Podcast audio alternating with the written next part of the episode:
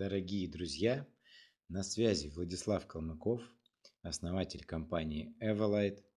И в этом подкасте я хочу поговорить с вами о том, как стать продуктивнее в делах или личных проектах. Для начала нужно разобраться в вопросе, а что же, собственно, мы понимаем под словом продуктивность. Насколько мне известно, продуктивность происходит от слова продукт. А слово продукт – это результат какой-либо деятельности. Когда мы говорим про продуктивность, мы можем понимать физическую продуктивность, продуктивность нашего тела, наши физические возможности. Мы можем понимать эмоциональную продуктивность, то есть продуктивность наших эмоций. Мы можем понимать интеллектуальную продуктивность, продуктивность нашей э, головы. И можем понимать э, нашу продуктивность нашей силы воли или волевую продуктивность. Это то, сколько мы можем на зубах э, ездить. Четыре этих продуктивности в сумме дают продуктивность нашей системы, как человека, как кубика Рубика, как шалтая-болтая который сидел на стене и однажды упал и разбился во сне. И вот многие люди, с которыми я общаюсь, которые обращаются ко мне, воспринимают слово продуктивность только с какой-то одной стороны. Например, интеллектуальную продуктивность. Но они совершенно забывают, что в жизни, в реальной, участвуют все четыре этих продуктивности одновременно. И хорошо бы понимать и следить за каждой из них.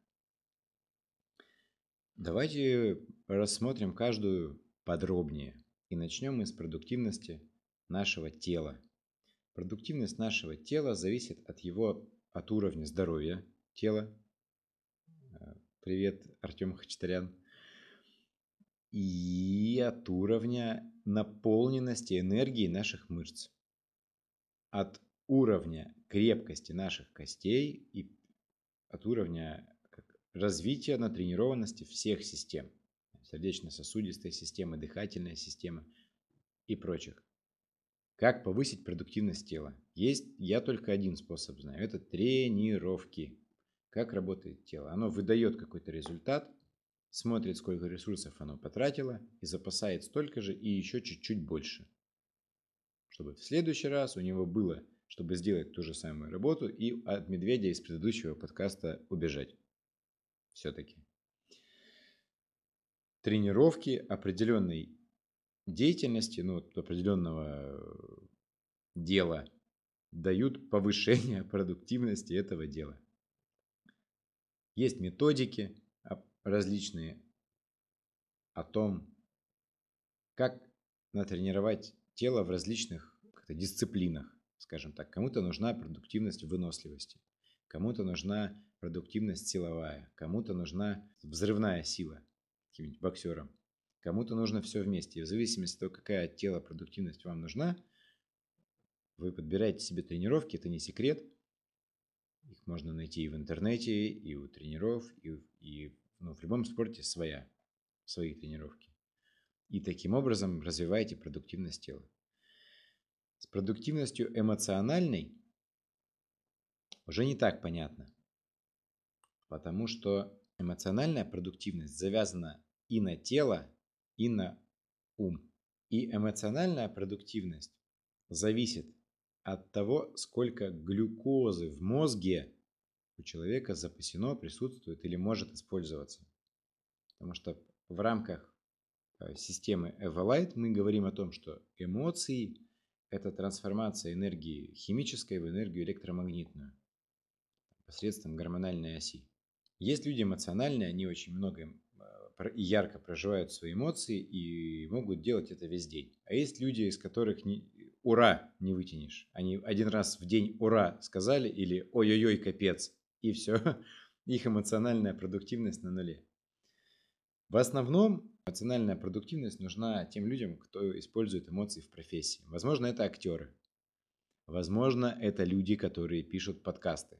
Вряд ли это люди, которые бегают от медведей из предыдущих подкастов, но, скорее всего, это те люди, которые играют и поют о Либен Августин на губной гармошке.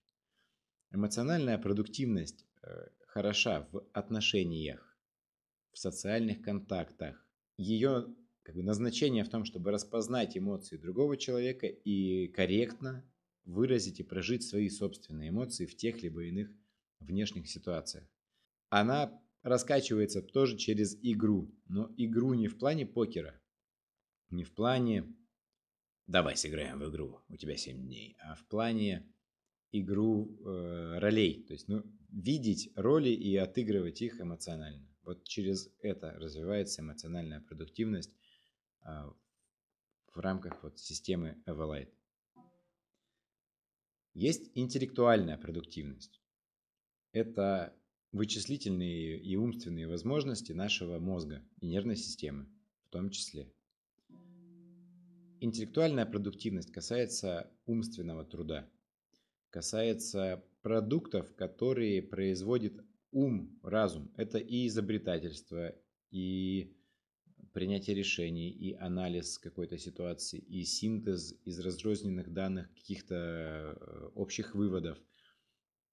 Все это можно отнести к продуктивности ума. Продуктивность ума зависит от нескольких факторов. Развитие этой вот нейросети своей мозговой, от развития инфраструктуры мозга, это и капиллярная сеть, и нейроглия, от общего уровня стресса системы. Чем выше уровень стресса, тем ниже интеллектуальная продуктивность. И она имеет тоже конечную, конечное время. Интеллектуальная продуктивность конечная э, история. И одна из э, самых ресурсозатратных в организме, потому что сжигает огромное количество и психической энергии, и запасов энергии в мозгу. 3-4 часа – это время эффективной, непрерывной, умственной, э, продуктивной деятельности. После этого мозг начинает переходить в режим энергосбережения и экономить ресурсы. Как повысить продуктивность интеллектуальную? Тренировки умственной деятельности повышают продуктивность умственной деятельности. Как, в принципе, так как мозг – это часть тела. Но, помимо этого, мы можем искусственно или ускоренно увеличивать эту продуктивность, принимая, например, наотропы, активируя процесс нейрогенеза Э, в гиппокампе. Можем через тело это делать.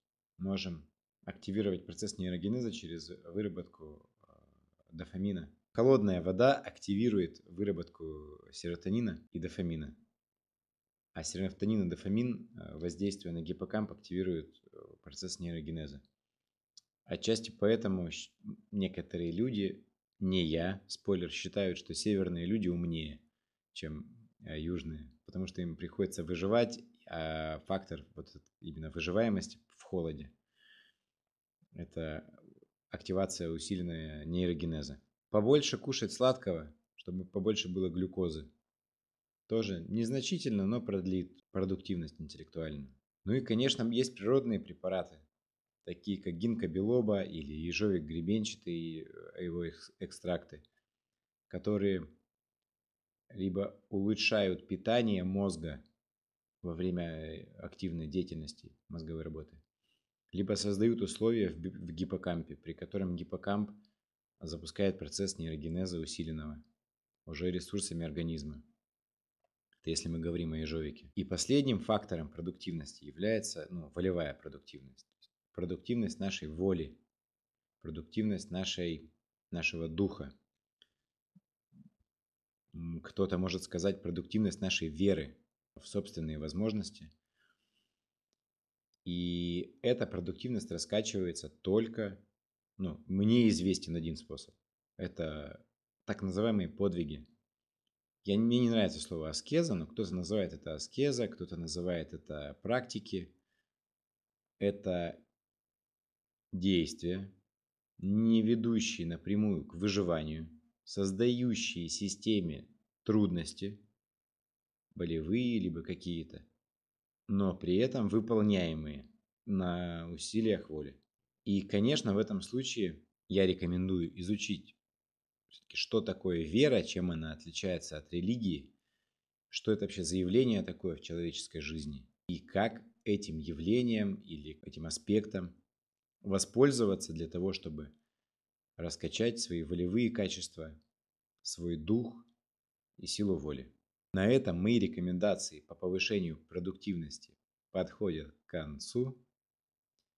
Напоминаю, что компания Everlight Superfood производит суперфуды, которые активируют и помогают вам усиливать и развивать все четыре эти фактора вашего, вашей системы и тела, ваш иммунитет, и харизма, сексуальность, ваши отношения, и интеллектуальные способности, усилитель функций мозга, и силу воли, адаптоген. Все эти продукты Everlight Superfood с большой любовью для вас производит и доставляет, где бы вы ни были, в любой точке земного шара. На этом у меня все. Я прощаюсь с вами.